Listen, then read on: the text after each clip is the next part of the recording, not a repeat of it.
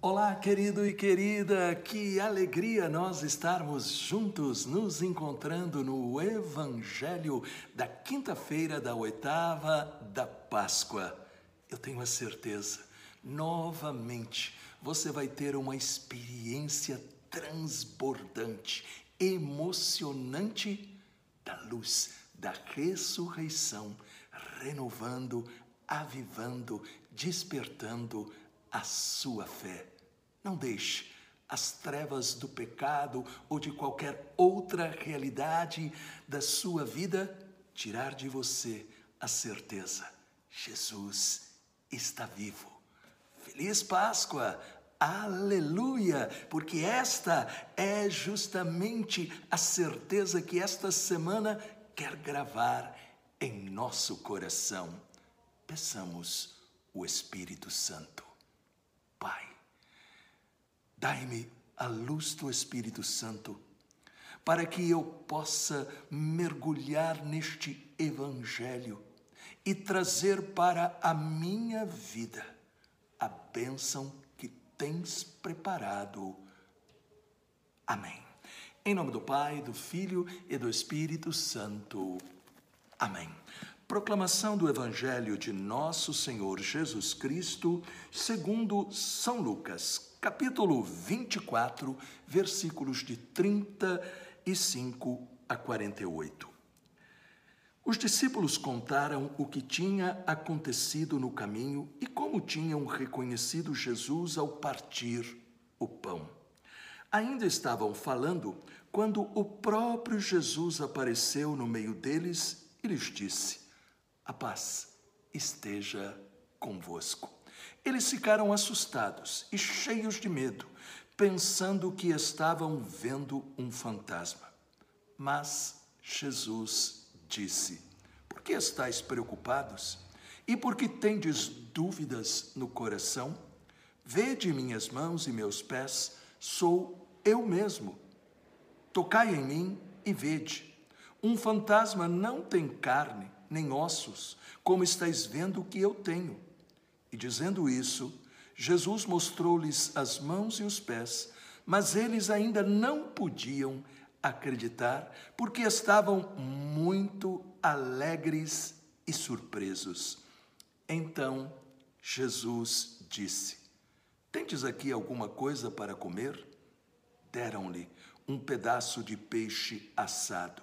Ele o tomou e comeu diante deles. Depois disse-lhes: São estas as coisas que vos falei quando ainda estava convosco. Era preciso que se cumprisse tudo o que está escrito sobre mim na lei de Moisés, nos profetas e nos salmos. Então, Jesus abriu a inteligência dos discípulos para entenderem as Escrituras e lhes disse: Assim está escrito: o Cristo sofrerá e ressuscitará dos mortos ao terceiro dia. E no meu nome serão anunciados a conversão e o perdão dos pecados a todas as nações, começando por Jerusalém.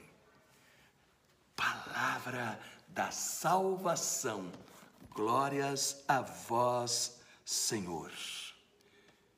O evangelho que nós acabamos de ouvir é a continuação do encontro de Jesus com os discípulos. O primeiro versículo mostra os discípulos testemunhando como haviam reconhecido o Senhor ao partir do pão. Repare como este tesouro se encontra à nossa disposição a cada Eucaristia. Primeiro, Jesus fala conosco pela palavra, como falou com os discípulos de Emaús. E depois, ele se assenta conosco. Ele oferece para nós o seu corpo e sangue.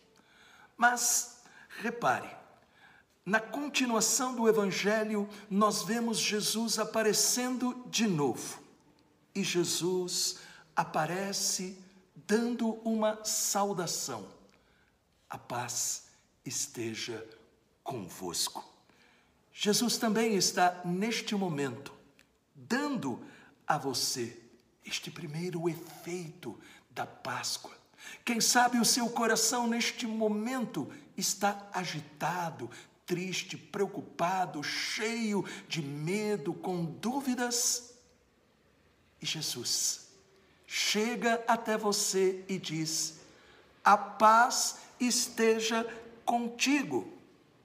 A seguir, ele apresenta as suas chagas. E nós poderíamos perguntar: por que é que Jesus está fazendo isso?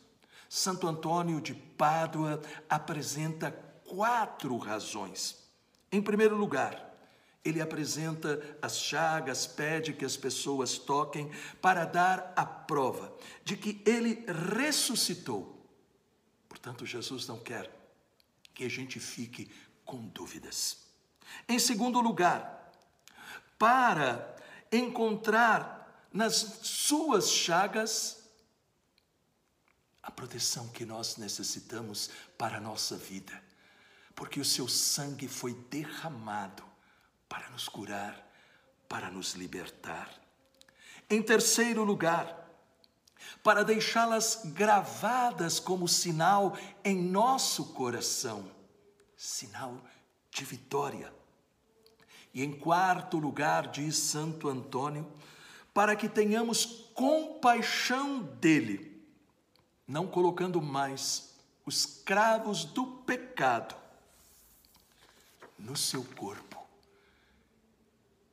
como é maravilhoso a gente saber que nosso Senhor Jesus Cristo, Ele deseja que nós possamos ter esta experiência da salvação, do perdão, da cura, da libertação, que nos foi dada ali na cruz.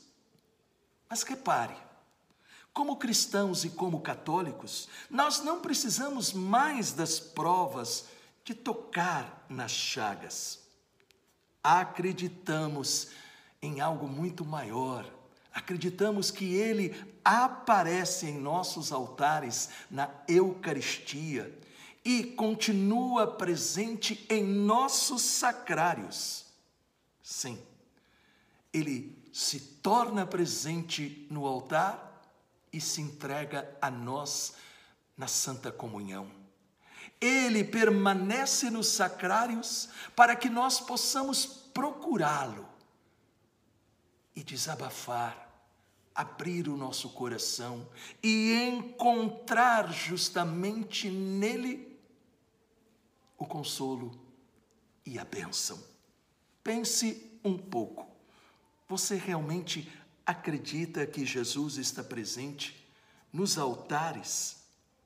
Das nossas igrejas e permanece no sacrário?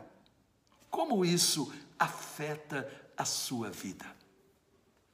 Curve a sua cabeça, se você puder, oremos.